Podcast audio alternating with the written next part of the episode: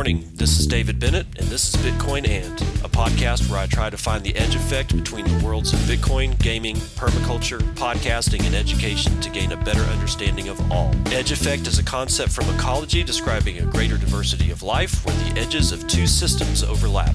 While species from either system can be found at the edge, it is important to note there are species in the overlap that exist in neither system, and that what I seek to uncover. So join me in discovering the variety of things being created as Bitcoin rubs up against other systems.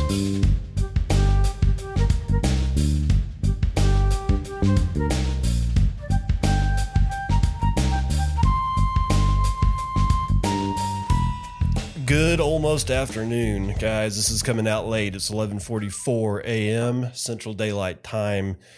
It is the 14th of June, 2019, and this is episode 107 of Bitcoin and. And today's going to be a regularly, your regular kind of schedule. We'll have daily train wreck, we'll have song, blah, blah, blah. Um, and sorry about like the Wednesday or a Monday and Wednesday shows. I'm, I'm apparently still getting over bronchitis. Uh, it's, I, I keep forgetting how deep of a sickness that, or a, well, sickness that is. When you get bronchitis, it is nothing to sneeze at, uh, pardon the pun but uh, it takes a lot longer to get over uh, the physical uh, stuff of it than it does the actual, you know, any kind of fever or you know actual coughing. Once uh, once you hit it with the antibiotics, it, it you know, and you feel you start thinking you're feeling better, but you're really not. It takes a while. So I feel much much much better today, and that's a good thing for a Friday. Also, a good thing to see uh, the price of Bitcoin pumping a little bit. So let's get into the stack. Um, Jimmy 007 for sure tweet has a nice tweet thread out here, and it's uh we're, because we're we're going to be covering Craig Wright and and the. I mean, we're we're just. I know people want to say, "Well, just don't talk about him," but I'm sorry. We're just going to have to talk about him. Okay. So Jimmy starts out by saying, So, where did Craig Wright, eh, also known as Faketoshi, go wrong? Craig Wright was in debt for millions. Hotwire PE was going down the tube. So in 2013, he decided to shop himself as Satoshi Nakamoto to lure in investors. He had some papers, patents in the making, and other IP, and himself. Craig had the idea to start a Bitcoin bank and exchange. He knew there would be big money to be made. Craig thinks big. He has the skills and capability to create and deliver. But his Achilles heel is his penchant for exaggerating, lying, and rubbing people the wrong way. Craig hooked a millionaire investor from Canada, but to cement the deal, he needed to be a little bit more creative because a little bit of a stir or cause a little bit of a stir in the media. Craig got together some of his documents, altered some emails and online blogs to suggest he was Satoshi, and doxed himself. I love it. He got the pledge for millions, and MacGregor did a deal with the ATO, paid them off. Craig got a plush office in London and a research team, basically a recreation of Hotwire. But the deal entailed Craig coming out and declaring in public that he was Satoshi. This was problematic because although Craig thought Hal was Satoshi, he couldn't be 100% sure. So Craig was very hesitant to come out publicly. It may put him into some very hot water. And if the real Satoshi came out, came out, his deal with interest in Calvin would dissolve. Over time, we have seen Craig become more and more comfortable stating he is Satoshi. I think the lack of response from the real Satoshi gave him confidence to continue. It meant the real Satoshi had passed away. Now he has been caught out lying, tending fake docu- tendering fake documents to the court in Florida and everything else. He's been getting very nervous. He has been ordered by the judge to attend court in Florida in a week's time. He is resisting. He knows it could end very badly. Craig was too ambitious, too greedy, and lied too much, all of which had repercussions. Hotwire was mismanaged. It imploded after six months. His Oz Industry rebate apps were denied. The ATO investigated. He was fined. He lies about being a Satoshi to gain funding. Well, what's next? I like to point out that this is just my opinion. It is, however, based upon facts collected from multiple sources. possibility and a little assumption. Key takeaway Craig lied about being Satoshi to gain funding and has done his best to cover his tracks. Hashtag judgment day looms, and boy, does it ever. That's going to be really, that's going to be really interesting. Now he intimated that the that Craig has to come to court. Okay, let's get into that with a tweet thread, and this is much smaller by uh, Stephen Palley. He says a story in three acts or Mr. Wright's Very Bad Days. We'll cover this in today's crypto case law minute, but the TLDR is that things aren't going well for Wright in federal court in Florida. As we noted previously about this case, federal judges see through smoke screens fast. Okay. And uh, he's got uh, a few, there's a, uh, a couple of uh, screenshots here. Uh, and let's just kind of uh, look at look at them the screenshot is from the court reporter recording everything that's being said in the case. And apparently, the judge says, You realize it is f- facially incredible that in 2011, your client transferred potentially billions of dollars in Bitcoin to someone, and you can't tell me who that was. You understand that, right? And it goes on. Here's another screenshot. But to be clear, and I think this is clear in my standing order, as you can tell, I am not happy when this happens. When someone gets a discovery request, objects to it, forces the court to rule and adjudicate the objections, and then comes back at the end and says, Oh, by the way, we don't have anything and we can't get anything because that's just a waste of the court's time. And your client needs to understand that. Your client needs to understand he is under the jurisdiction of this court. I will not hesitate to order him to come to the United States and appear in front of me to explain himself. So I don't know what other priorities he has in his life right now, but this better be one of them. Now, when a judge starts using language that like that, uh, people should start getting nervous. So we're gonna uh, we've got another uh, part of Stephen Palley's tweet storm here, and it says after the first tweet, it says it is possible to lose a case on the merits for disobeying discovery orders. would on the merits ruling, oh, sorry, would an on the merits ruling that in effect right isn't Satoshi be binding in a UK court? If they follow similar rules of international res judica, it sure might be. I am skeptical he will be able to keep this game up any longer. The choice is to comply with the court going forward scrupulously or begin a short road of sanctions and end up with pleadings stricken and a loss.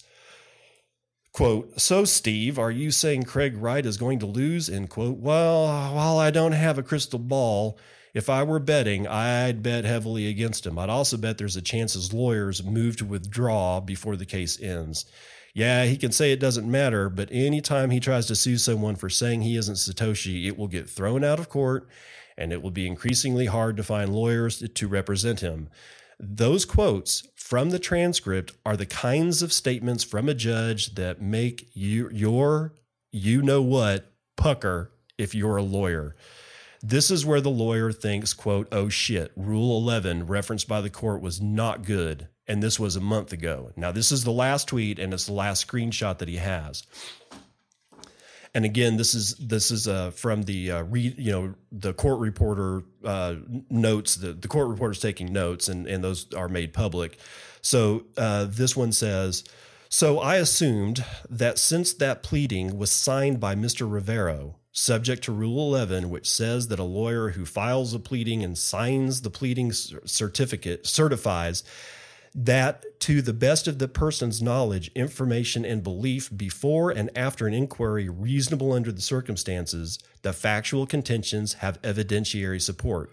So I assumed that before filing the motion, Mr. Rivero and his firm had done due diligence to determine if a blind trust exists, who the trustee is, where it is, and that they can accurately reflect to me that it does in fact exist which is why I put you on a very short deadline to tell me about this blind trust because you have been the most fervent advocates in this case that discovery needs to move. It needs to move quickly, that we're on a tight deadline, discovery needs to be narrowed, etc. So I now go back to my question. Why do you need 10 days to figure out what you should have known 2 months ago? And you can answer me, Miss McGovern. I can only assume Miss McGovern is is part of the team that's representing uh, Craig Wright. Um, but uh, yeah, that would make my asshole pucker. If I was Craig's lawyer, I would want out.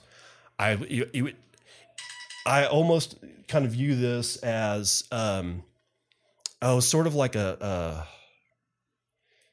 like a fox with its leg caught in a trap. That's sort of how I view how I think of Craig's lawyers right now going, "Oh my god, what the hell did we get ourselves into?" But, you know, whatever.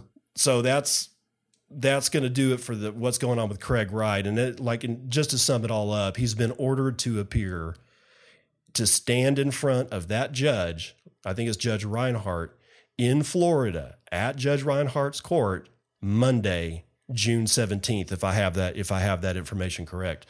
Um, we do not know what Craig is going to do.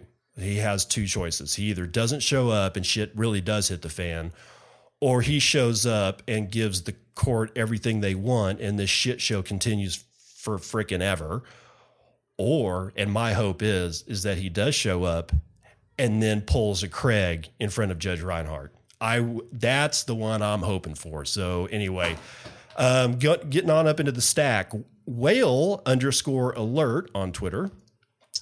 Um, they have released a visualization, and let's see, it's a it's a kind of a visualization on their uh, on their website, which is whale-alert.io forward slash visualizations, and it's it is a, a really you know it's a nice map. It's a like a visual 2d map that shows you know dots and each dot is large or small i guess compared to their relative uh, business size. But it's like you know binance uh, okx uh, gatehub oh actually they're they've got the hate, gatehub hack and that was a, a, a ripple malfunction so and then Huobi and bitfinex and Bittrex and bitflyer and all kraken and all these other different exchanges and it shows uh, where transactions are going from these entities either to each other or just outbound. So if you want to get a look at kind of how this ecosystem of of exchanges, at least as as they're talking to each other, um, uh, how it looks, it's it's interesting. I, I it's been a lot of fun to actually kind of just watch it, but it says the description here is real time view of all transactions made on Bitcoin, Ethereum, EOS, Tron, oh God, Stellar, Ripple, ugh, Tezos, Binance Chain, and Neo. Every line represents a transaction, and the bigger the value, the thicker the line. Shown are the 20 most active entities in blockchain, embedding coming soon. So cool. You'll be able to embed the map into your own stuff. Nice, nice. But now is a time, or now is the time to uh, hear from uh, somebody who probably needs to be heard from more often. You know, back in the day, I used to run my own Ethereum node, you know? Today, things are a bit different. I just need to run it in the cloud through a third party. Doesn't that kind of like destroy the promise of a decentralized world computer? Uh, Bull Bitcoin. Cut the bullshit. And speaking of straight up bullshit, we have uh, a story here from the Daily Hodl. Uh, this is written by the Daily Hodl staff, June 6, 2019. And yeah, I know it's a little late, but I just ran across it. So, in case you don't know, fierce Bitcoin critic admits crypto assets have a role in global finance. That's right. Speaking at the conference on technology enabled disruption, Agustin Carstens, the general manager of the Bank of International Settlements, questions the lack of tangible assets back, backing cryptocurrencies and asks for more clarity for consumers. Carsten has taken a long, hard stance against Bitcoin and cryptocurrencies, denouncing them as fake money and imploring young people to stop trying to create money. As the banker for over 60 central banks, I'm going to say that again, as the banker for over 60 central banks powering a well established global financial system that includes Sveriges Riksbank, a 351 year old institution, The Economist says the incumbents are facing pressure from above and below, from tech giants to startups. Today, Carsten's language has softened on the prospects of crypto, bend the knee, and the pace of change. Less strident and more open to the idea of living with digital currencies, he categorizes them as both disruptive and innovative. Quote, they have a role as a crypto asset. Uh, if if you have an asset that is out there and some people may want to intervene there, there might be some room for that. What I would want to see is to have more clarity in terms of what the assets are, giving some guidance to potential investors to have clear rules and so on. End quote. I don't know, Carstens, why don't you do some freaking research? Sorry, despite exploring the new space that cryptos are occupying in the, the uh, uh, Despite exploring the new space that cryptos are occupying in the financial markets, Carsten draws a hard line on cryptocurrencies that aim to be spent by everyday shoppers and consumers using digital wallets. Says Carsten's quote, they might have room as part of financial assets in general, but not as cash or cash substitutes. End quote. In a blog post from Reuters, Carstens writes, quote, Today's cryptocurrencies, for example, do not fulfill money's basic premise to serve as a unit of account, a means of payment, and a store of value. Central banks have called out the false promises made by the creators of cryptocurrencies and will remain alert to potential threats to monetary stability. Carsten calls central banks the quote, guardians of stability, end quote. As for blockchain, Carsten says that the innovation is very powerful technology and explains how central banks are approaching the new landscape. Quote, at the same time, there are actively, they are actively exploring the possibilities that the underlying distributed ledger technology opens up for payments, clearing, and settlement systems, as well as digital currencies. As crypto and digital leader, ledger technology innovators in the finance sector are reducing cross border settlement times from days to minutes, streamlining paperwork, and driving efficiency by building cost effective blockchain based systems that can eliminate ancient banking procedures. C- central banks are, according to Carstens, maintaining their edge. Quote, navigating new waters may require recalibrating the compass, but central banks will always have their pole star and I'm assuming he's not talking about strippers. Oh, sorry, uh, I could, I yeah, I know, I know, crass, crass language. Um, next up is a CoinDesk article. Could Bitcoin's Lightning power mobile communications? This startup thinks so. This is from Melissa Hertig. And she writes on June the 13th, 2019, new research from mobile mesh networking company GoTenna explores how mobile communications can be decentralized with the help of Bitcoin's Lightning Network. Technologists have long explored how to use cryptocurrencies and blockchains to build programs where users are more in control of their data. GoTenna, the company behind mesh network devices for internet internet-less connections, is exploring a novel approach. To that end, the GoTenna team has released a new paper describing how decentralized mesh networks for sending mobile communications, such as text messages, could be powered by Bitcoin micropayments. What's more, they've established a new subsidiary, Global Mesh Labs LLC, to move forward with this goal. Quote 80 billion mobile messages are sent each day via carriers and internet service providers. Mobile mesh networks offer an anti fragile, decentralized alternative that can extend connectivity to places centralized networks can't, end quote, the project website argues.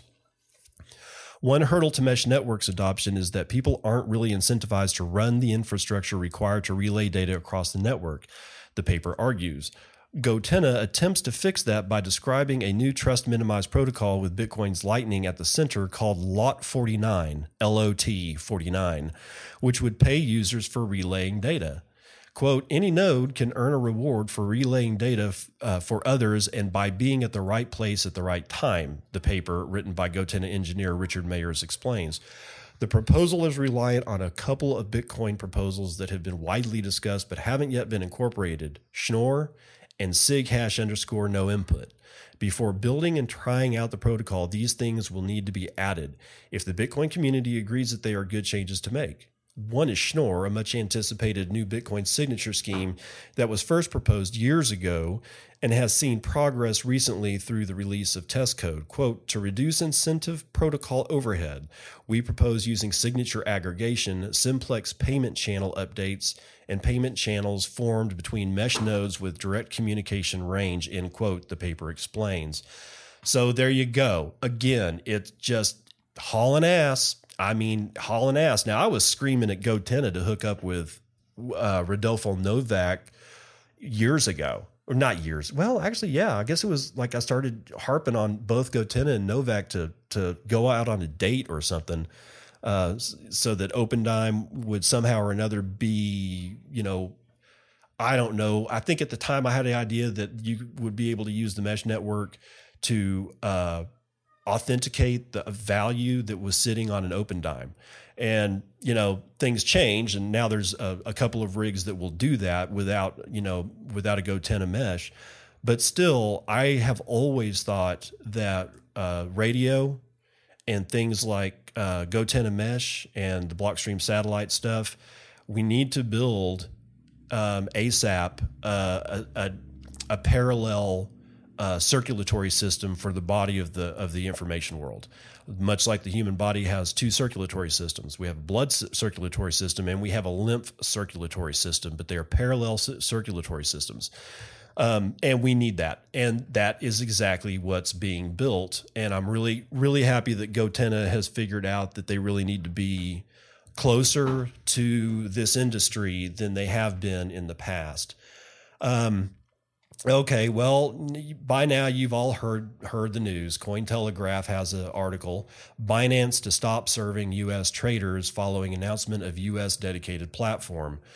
This is uh, Marie Huillet, and she is writing on six hours ago, I guess when the announcement was made or shortly thereafter. Major crypto exchange Binance announced today, June 14th, that it has updated its terms of use, which notably include a restriction of services to, you guessed it, United States based individuals and corporate traders. The restriction follows yesterday's news that the company is launching a separate, fully regulated fiat crypto platform for the U.S. market. Today's announcement provides a timeline for the new terms of service to come into effect, specifying that, quote, after 90 days, effective on 2019, or sorry, September the 12th, 2019, users who are not in accordance with Binance's terms of service will continue to have access to their wallets and funds, but will no longer be able to dep to trade or deposit on Binance.com. End quote. Well, the use of a virtual private network could ostensibly allow U.S. users to circumvent the new re- restrictions. Withdrawals for non verified users remain capped at up to two Bitcoin per 24 hours, worth 16,500 at press time. Sums above this threshold would require users to provide evidence that they are complying with the platform's terms of service. In a tweet published yesterday, Binance CEO, uh, basically CZ, said that the new exchanges evolving global structure, quote, some short term pains may be necessary for long term gains, and we always work hard to turn every short term pain into a long term gain. Oh, man. Come on, CZ. You can do better than that. Earlier this month, it was reported that the decentralized exchange developed by Binance will use geo blocking to restrict website access to users in 29 countries, including the US. Then it's not decentralized. Okay, let's let's get that through our heads, people. That is not decentralization. If you can restrict or otherwise stop X from doing Y, then you ain't freaking decentralized. Uh, as Cointelegraph has frequently has previously reported, CZ revealed in September 2018 that the company intends to law, launch five to ten fiat to crypto exchanges, two per continent, within one year, without specifying the exact locations. The firm has to date launched fiat crypto platforms in Uganda, Singapore, and Jersey, with support for a limited range of cryptocurrencies. As reported yesterday, Binance is establishing its U.S. platform in partnership with BAM Trading Services, BAM, which is approved by the Financial Crimes Enforcement Network, or FinCEN. In June, Binance revealed that it would be issuing its own stablecoins pegged to different fiat currencies, but with the exception of the U.S. dollar. In the wider crypto sector, the Huobi Group, operator of the flagship Huobi Global Crypto Exchange, launched a US based strategic partner trading platform last year, initially dubbed HBUS, but later rebranded to Huobi.com. Oh man, this is terrible. Okay, so there you go. Uh, you know, United States citizens are toxic to every country in the world, apparently, because nobody will do business with us. And I don't think it's, you know, clearly I'm not saying that like Americans just are by themselves suck. It's the fact that we somehow or another we have been quarantined by our own financial regulations against the rest of the world, ostensibly to protect us. But I call bullshit. If you can't, I mean, it, it's just become so obvious that nobody wants to do business with US customers, not because we're poor, not because we ain't got no money, not because we're not interested in their products, but because if they touch us, then they get a disease that apparently is only cured by lead poisoning from the United States military or something like that. I'm still kind of like unsure how the SEC would be is really just able to march into any country in the world and do whatever the hell it is that they want. I mean, it this is why the fiat banking system either needs to just go away and die or gets replaced by something and i'm hoping it's bitcoin. Okay so um nope we already covered that. Oh it's time for it, time for a word from our non-sponsor. Still love them though. What I don't get is if Bitcoin has scaling problems, then why is barely anyone using Bitcoin Cash? I literally dumped all of my Bitcoin into it because I thought it was the future. Maybe another block size increase will do the trick. Bull Bitcoin. Cut the bullshit.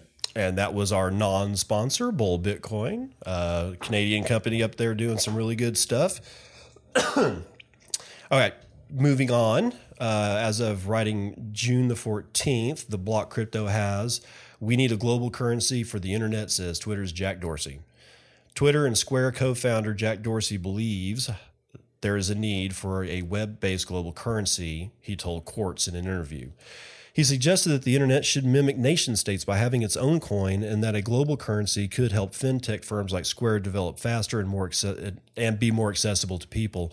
Dorsey predicts, quote, there is not going to be any one party or institution that makes this global currency happen, and there's not going to be any one party or institution that can stop it from happening, end quote. Currently, he believes Bitcoin is the best candidate for such a currency as it is, quote, very pure, and its creator concentrated on a public good rather than any other particular agenda. He also said that after 10 years, it's proven to be resilient, eh, pretty much. When asked about the Facebook coin, mm, he remarked a stateless currency is something every private company could see value in. Dorsey added, quote, this is our one opportunity to align every community and every country around the world, which I think provides a lot of clarity, enables a lot more innovation, and most importantly, creates the possibility of a much greater access for more people. So there you go. Jack shilling Bitcoin again. Yay. I always love it when Jack shills Bitcoin. I don't really much care for what Twitter's doing to deplatforming people. Again, Jack doesn't get a pass on that. But, you know, you got to pick your battles, and I'm just not going to pick that battle. I'm too small fry. Um, okay. In uh, on up into the stack. This is the last for the morning roundup, but um, more stupid on the way. The block crypto has written on June the 14th. Walmart to participate in another pharmaceutical supply chain pilot. Retail giant Walmart has announced it is taking part in a second pharmaceutical blockchain trial to track supply chains alongside IBM, KPMG, and Merck. Just last week, the company shared it would be joining MediLedger blockchain consortium to track the prominence of meds.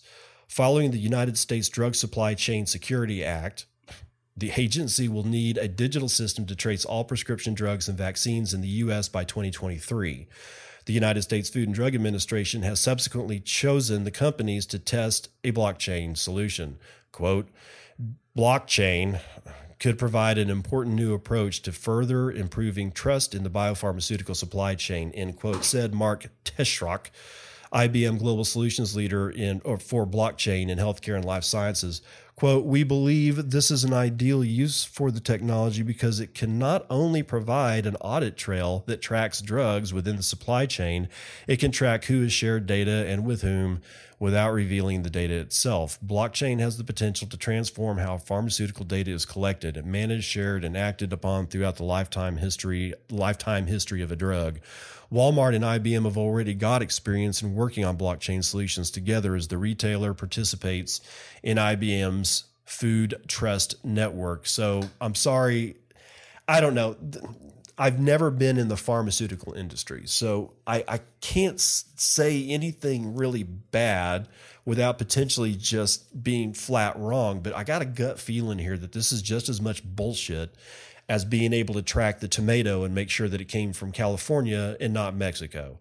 Because I have to trust the person that puts the information into the blockchain to be tracked, not only to put in the correct information, but to correctly tie that information to whatever physical tag, RFID, barcode. I don't know how you're going to do it, but you got to tag the physical thing, right? Um, and quite frankly, man, without that, I don't I wouldn't trust a single damn thing on any of these food trust chains or Medi trust chains or anything like that because at the end of the day, I Bitcoin tracks UTXOs. That's the product. That and, and security behind those UTXOs. I'm not tying a UTXO to a product that exists outside the digital realm. And I'm just, you know, I'm just not clear as to what it is that I'm missing here, but I still think that this is all bullshit. And that's going to do it for your morning roundup.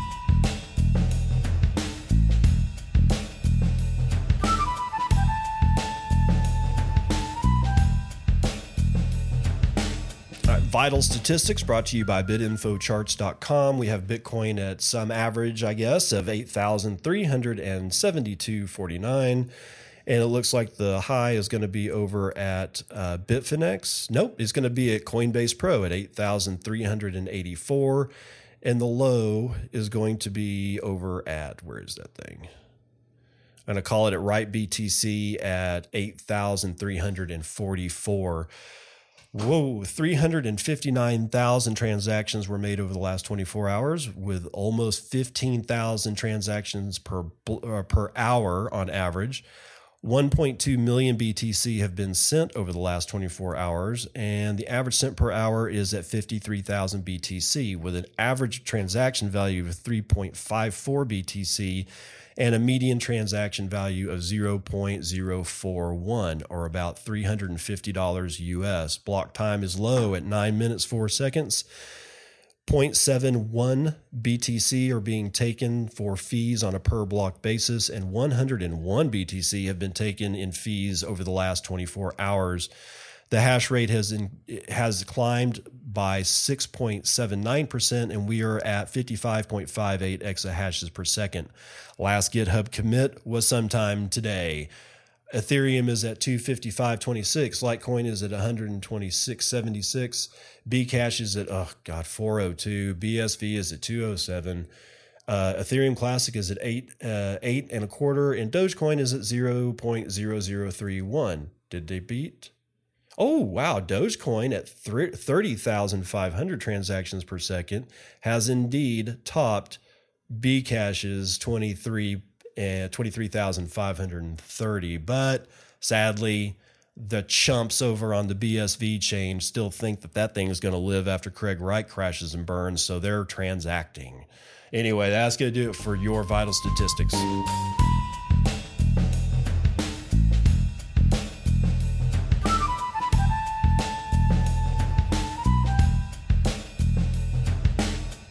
I'm going to do something a bit different, and this was prompted by um, a couple of people that was asking me. Uh, I, I, tweeted out a, a, a small video of uh, steaks that were cooking on on my outdoor grill, yet in a frying pan. And an obvious question that came across was, "But why?" Okay, now this is just my opinion, and I know you know people can get some get really riled up about the way they cook steaks. There's no unless you overcook a steak, I'm not sure if there's a really a right way to cook a steak. I know what's right for me. You know, for the years that I've been cooking out on grills uh, is, is, extensible. Um, and what I've come to find out is that I rather like a frying pan on top of a charcoal grill. Now, here's why.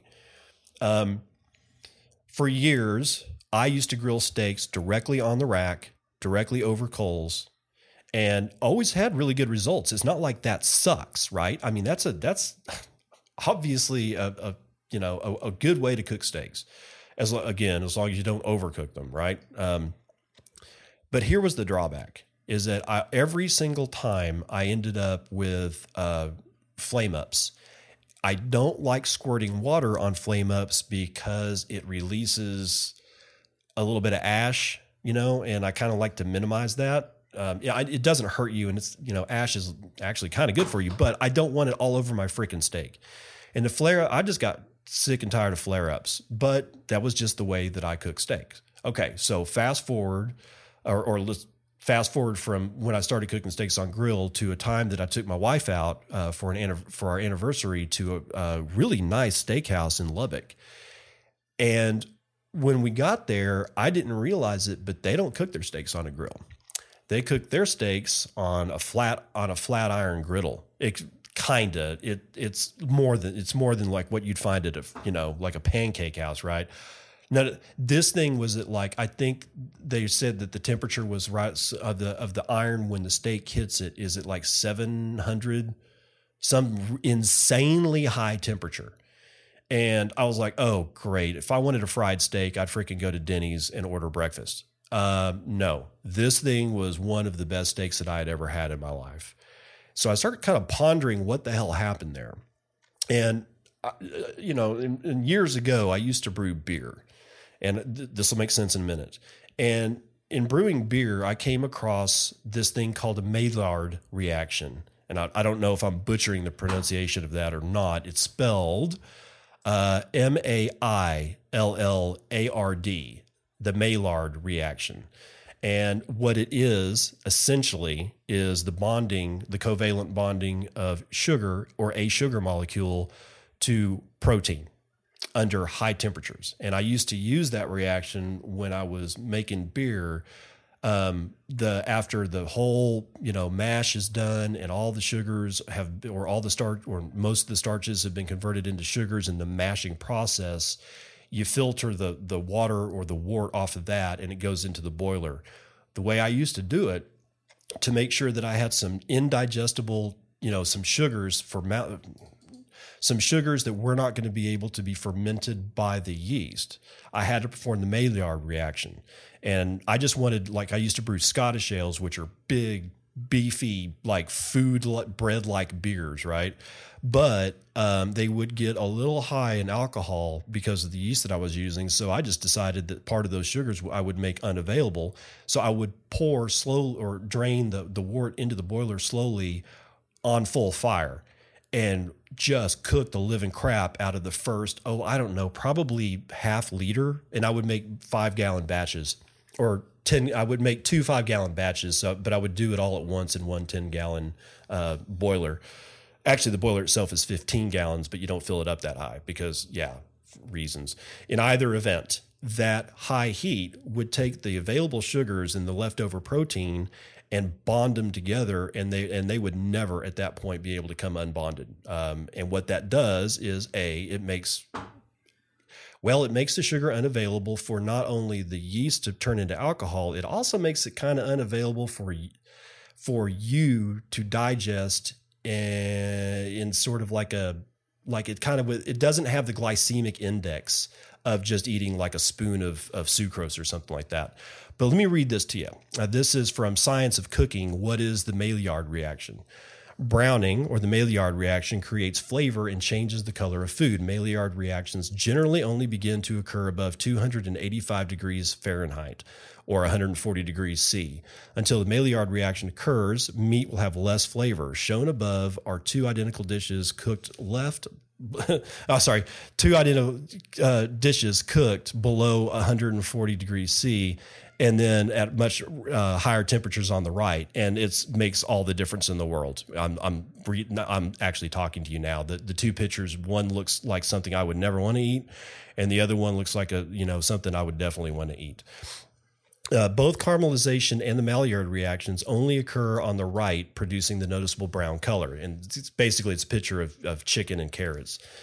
The Maillard reaction is a chemical reaction between an amino acid and a reducing sugar, usually requiring the addition of heat. Unlike caramelization, it is a form of non enzymatic browning. The reactive carbonyl group of the sugars reacts with the nucleophilic amino acid group or amino group of the amino acid, and interesting but poorly characterized odor and flavor molecules result.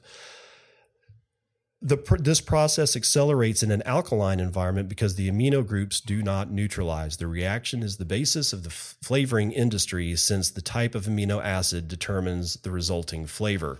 So yeah, uh, the amino acid is the building block of, of, of protein, but that doesn't necessarily mean that the the reaction can only occur between a single amino acid and a, and a single sugar group.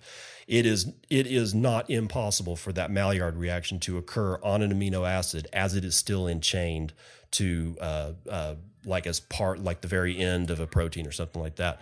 But okay, so the reason that th- this is important is that I I can get a better con- surface contact with an extreme heat source on a steak if I use a really hot freaking frying pan over a fire or over like a gas stove or an electric stove. I'm not a fan of electric stoves, but they do get really good and hot. The problem is there's no smoke, there's not really a whole lot of smoke flavor or charcoal flavor. So, what I decided to do was combine the two techniques.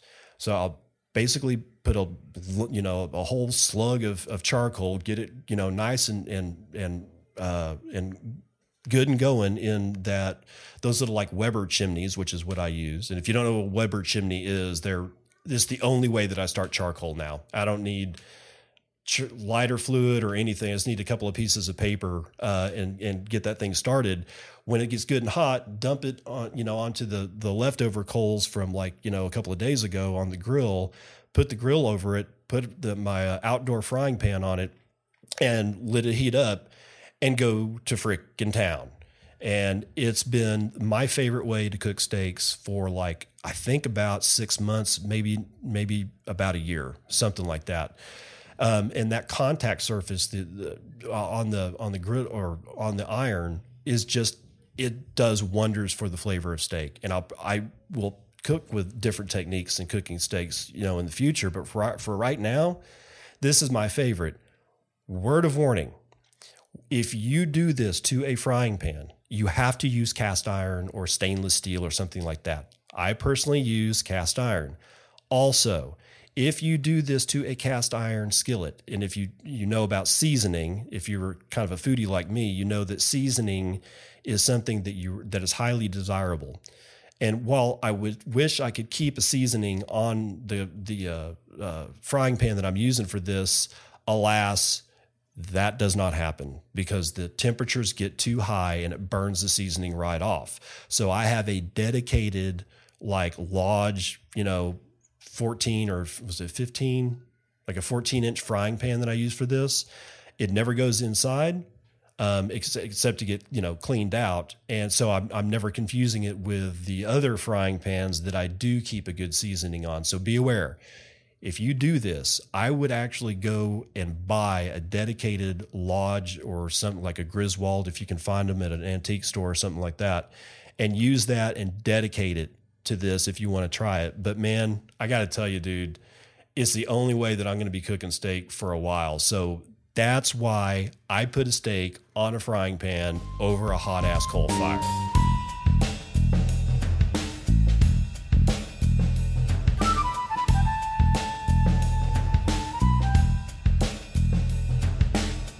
Right, guys, got a song for you today. Uh, this is from the Ramones.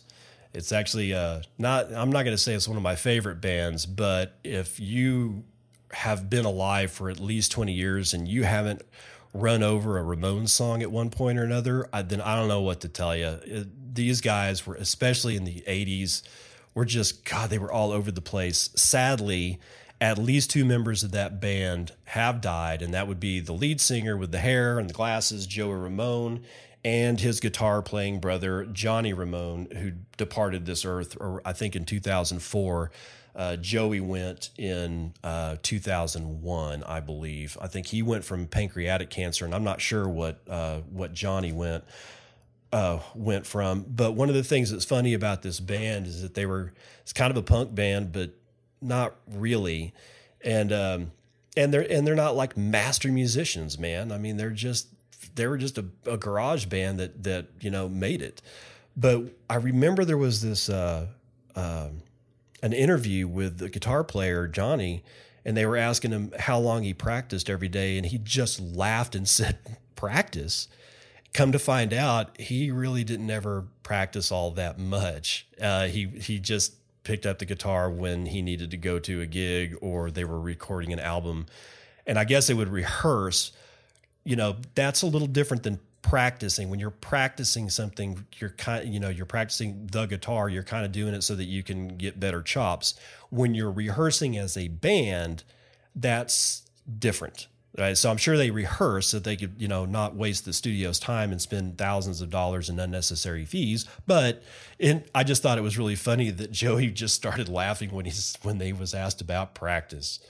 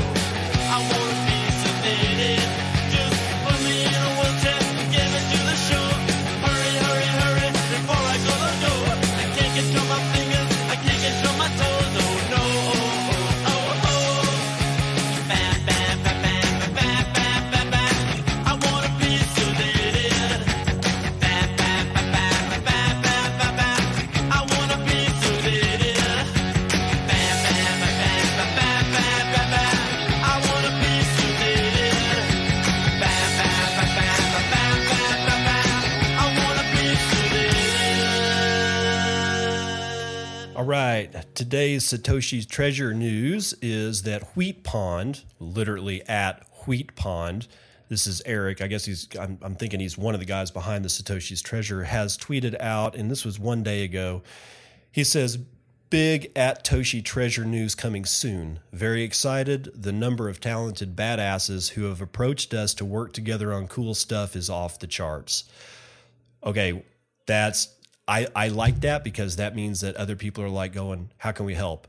Or how, you know, it's, it's, I'm telling you, man, it's an industry. These industries are popping up around Bitcoin, and this is going to be one of them. This is going to be like, you know, entertain the entertain one of the entertainment sides of this, of the industry.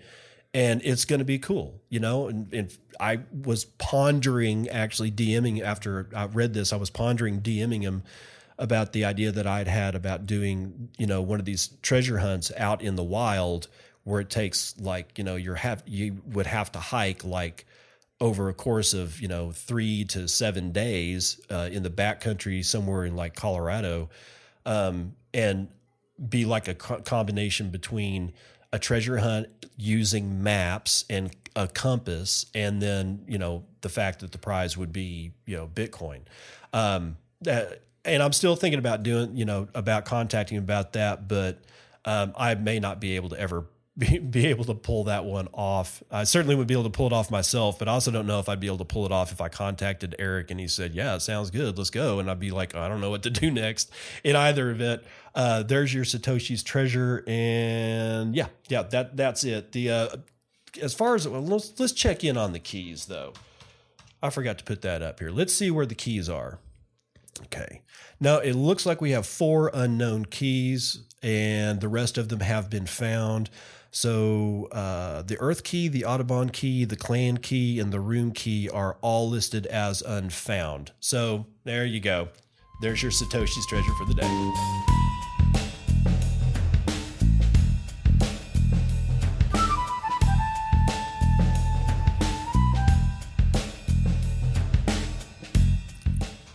It would be really easy to give you the daily train wrecked brought by Craig Wright, but I'm not going to. This one's brought to you by Barry Silbert, who says the launch of Facebook's cryptocurrency will go down in history as the catalyst that propelled digital assets, including Bitcoin, to mass global consumer adoption.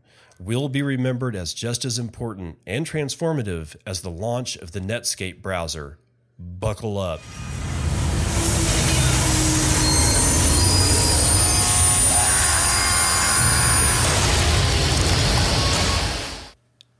Part of me wants to believe that Barry Silbert has made a, not an error, but he was actually poking fun at Facebook Coin because uh, as transformative as the launch of the Netscape browser, uh, yeah, I mean Netscape browser was transformative, but it also didn't last. Um, this is bad. And I don't know, man. This is sort of like an analogy that kind of begs karma to come kick you in the ass. And I'm like, dude, stop. Uh, and in furthering the train wreck, we have this piece out of the block crypto. Facebook reportedly brings on Visa, MasterCard, and PayPal as backers of its cryptocurrency. Social media giant Facebook's yet to launch cryptocurrency appears to have attracted three major payments companies as backers, according to the report by the Wall Street Journal. Visa, MasterCard, and PayPal are set to be backers of Facebook's cryptocurrency, along with a number of other companies, including Uber. Each will invest approximately 10 million into a foundation that will govern the coin. I guess those are to buy the 10 million dollar nodes. I don't know. The journal said, citing anonymous sources, the money will be used to create the backing for the coin, which will be pegged to a basket of fiat currencies. The aforementioned governing body will be made up of a consortium of its backers called the Libra Association, according to the journal. More, inf- more information about the cryptocurrency could be released in a white paper next Tuesday, according to reports. Ahead of its white paper, Facebook posted additional blockchain jobs this week as well, with a total number of openings reaching 28. Facebook has been rapidly moving forward with its crypto plans, reportedly hoping to launch its global coin by Q1 of 2020, according to BBC report last month. Tests are slated for later this year before launch in some countries, according to the report. Some, oops, all right, got hung up there. Uh, where was this? Uh, the tests are slated for later this year before launch in some countries, according to the report. Some speculate the token could be used for payments and messaging apps. Facebook also registered an LLC in Geneva focused on blockchain developments under the name Libra Networks in early May. As interest in the coin rose, a study from LendEDU also reported a crypto from the from the social media giant could entice new users into the space, particularly due to its marketplace features, with which Facebook can buy and sell items locally. On the regulation front, the Commodities Future Trading Commission told the Financial Times it was in early talks with Facebook about its coming stablecoin. Though no application has yet been submitted to the CFTC, according to the commissioner, according to Commissioner Chris, Christopher Giancarlo, the body is trying to discern whether the crypto would fall under its jurisdiction. So, yeah, this is more just more nonsense. Excuse, bless me, because you know at least Charlie Shrem gets it. He tweets out, "I'm just going to say it. I think the Facebook coin is an attempt by big tech." Banks and credit card companies to lure people away from Bitcoin into their bigger, better, or, sorry, better, easier crypto, which is nothing more than a fiat coin being masqueraded as crypto. Millions will be fooled. I completely 100% agree with Charlie. I mean, Barry aside, I mean, Barry's got a point about, you know, uh, red pilling a whole bunch of people, but if you can't really red pill them with an orange or purple or rainbow colored pill because it's bullshit they're they're not going to be in control of their own coin. So I, I guess it's up to all the rest of us to make sure that the the potentially future wrecked noobs out there are constantly bombarded with the message not your keys not your coin, not your choice how to make or who to make payments with because you will at one point or another be censored like all the assholes that are being censored on Facebook right now. Whether you like what they say or not is not the point. You should be able to say what the hell it is you want. And since they're already telling people that they're just going to be deplatformed, what happens if they have an open wallet with like $10,000 of, of shit Facebook coin in it? Are they just going to take the wallet? I mean, there's a lot of questions here, people, and none of them are being answered. And I, I hope other people that are more intuitive than I am will ask ask the better questions. But for now, I'm like just thinking of it like they can just they can just hork my wallet at any given time. Anyway, the smoldering pile is over there in the corner, so we'll just let it burn.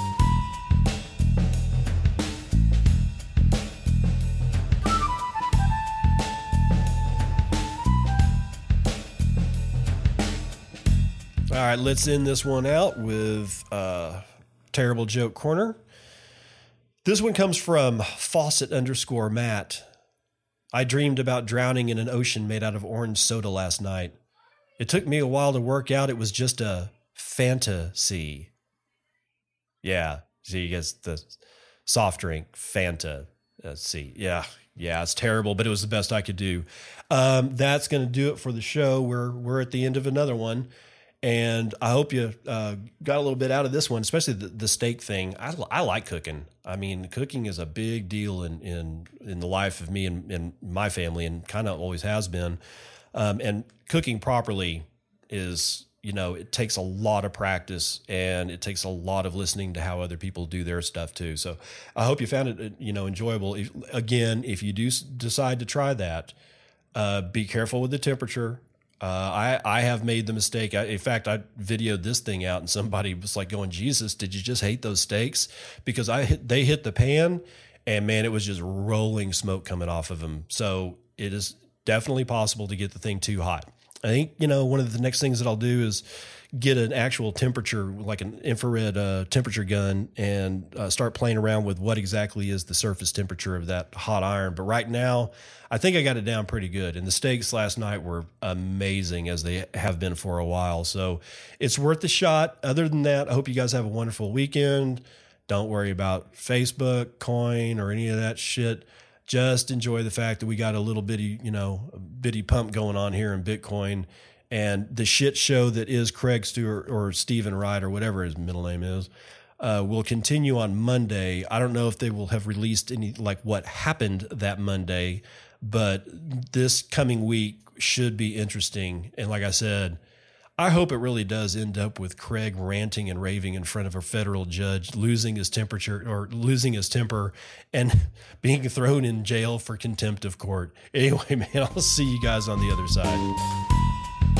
This has been Bitcoin and, and I'm your host, David Bennett. I hope you enjoyed today's episode and hope to see you again real soon. Have a great day.